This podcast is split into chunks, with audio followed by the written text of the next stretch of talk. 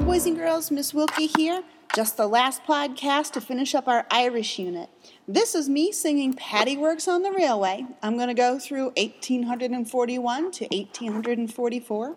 You can play your descant along with it. You can practice singing the verses if that's something you think you like to do by yourself. Or at the end, I left you some space to practice some solos on spoons, bodhrán, or recorder.